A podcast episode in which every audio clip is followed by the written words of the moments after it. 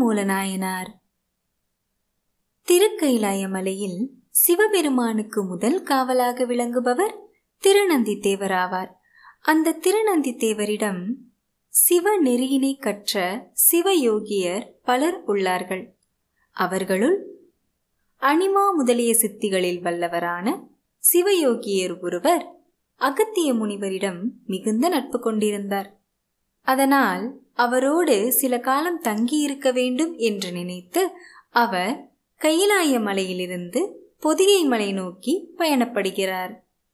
நேபாளத்திலிருந்து தமிழ்நாடு செல்லும் வழியில் பல சிவத்தலங்களையும் தரிசித்துக் கொண்டே வருகிறார். காசி ஸ்ரீசைலம் போன்ற திருப்பதிகளுக்கு சென்று இறைவனை வணங்கினார். திருக்காலத்தி மலைக்குச் சென்று அங்குள்ள இறைவனை வழிபட்டுவிட்டு திருவாலங்காடை அடைகிறார். அங்கிருந்து காஞ்சிபுரத்தில் ஏகாம்பரநாதரை வணங்கிவிட்டு அங்கு சில காலம் தங்கியிருந்து திருவதிகை வீரட்டானம் சென்று அங்கும் தங்குகிறார். பிறகு சிவபெருமான் ஆனந்த கூத்தாடும் சிதம்பரத்தை அடைகிறார். அதன் பிறகு காவிரியில் நீராடி அதனை கடந்து பசுவின் கன்றாக வடிவு கொண்டு உமாதேவியார் தவம் செய்த திருவாவடுதுறையை அடைகிறார். அங்குள்ள திருக்கோயிலை வலம் வந்துவிட்டு அங்கேயே சில காலம் தங்கியிருக்கிறார். அதன் பிறகு அந்த தலத்தை விட்டு கிளம்பி காவிரி கரை ஓரமாக சென்று கொண்டிருக்கும் பொழுது பசுக்கள் கூட்டமாக நின்று அழுது கொண்டிருக்கும் குரலை கேட்கிறார். அதை கேட்டவுடன் அந்த பசுக்கள் இருக்கும் இடத்திற்கு சிவயோகியார் செல்கிறார். அந்த பசுக்களை மேய்க்கின்றவன் மூலன் என்ற பெயரை உடையவனாவான். அவன் இடையர் குலத்தில் பிறந்தவன். அவன் பசுக்களை மேய்த்து கொண்டிருக்கும் பொழுது அவனை ஒரு பாம்பு தீண்டுகிறது. அதனால் அவனுடைய உயிர் அவன் உடலை விட்டு நீங்கிவிட்டது. அதை அறியாத பசுக்கள் அந்த உடம்பைச் சுற்றி வளைய வந்து கதறி கதறி அழுகின்றன. இதை கண்டதும் சிவயோகியருக்கு கருணை பிறந்தது. அந்த கருணையின் பயனாக அவர் அந்த பசுக்களை தாமே மேய்த்து உரிய இடத்தில் கொண்டு சேர்க்க வேண்டும் என்று விரும்புகிறார்.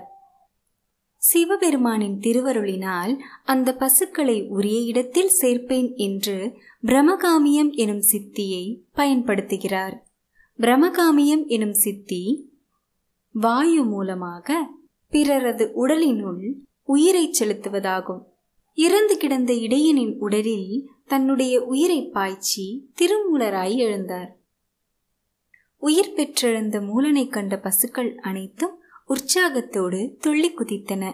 அவைகள் தம்முடைய மேய்ச்சலை தொடர்ந்து செய்துவிட்டு மாலை நேரத்தில் சாத்தனூரை நோக்கி பயணப்பட்டன. அவற்றை தொடர்ந்து மேய்த்து கொண்டே திருமூலரும் பின்னே செல்கிறார்.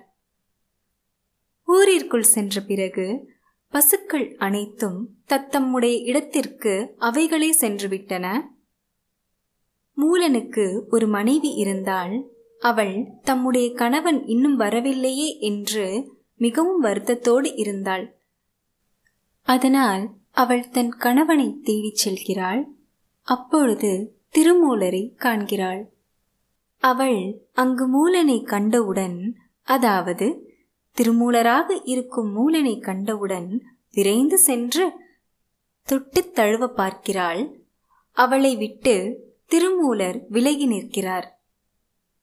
என்னை தீண்டாதே என்று கூறுகிறார். மூலனின் மனைவிக்கோ என்ன செய்வதென்றே தெரியவில்லை.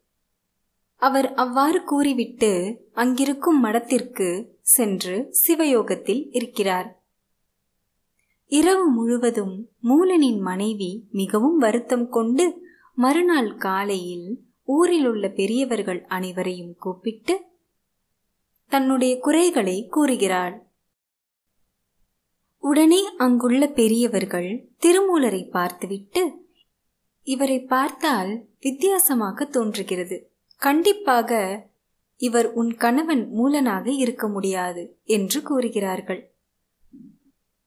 அதன் பிறகு அங்கிருந்து புறப்பட்ட திருமூலர் தம்முடைய உடலை வைத்திருந்த இடத்தை நோக்கி செல்கிறார். ஆனால் அங்கு அவருடைய உடலை காணவில்லை.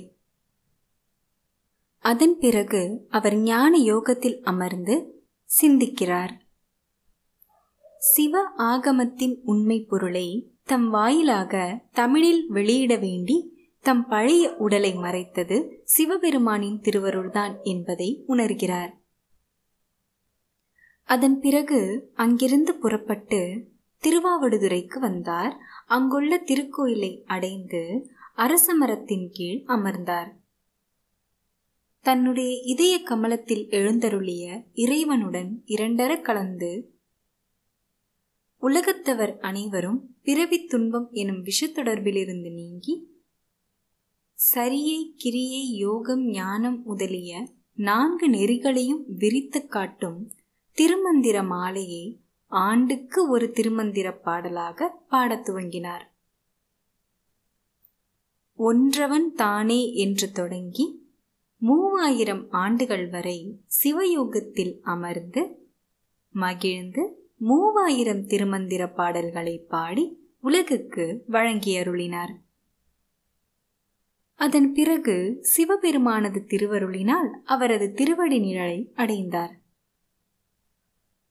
ஆண்டுக்கு ஒரு பாடலாக மூவாயிரம் பாடல்களை மூவாயிரம் ஆண்டுகள் தவம் செய்து திருமந்திரமாக நமக்கு அருளிய திருமூலரை வாழ்த்தி வணங்குவோம்.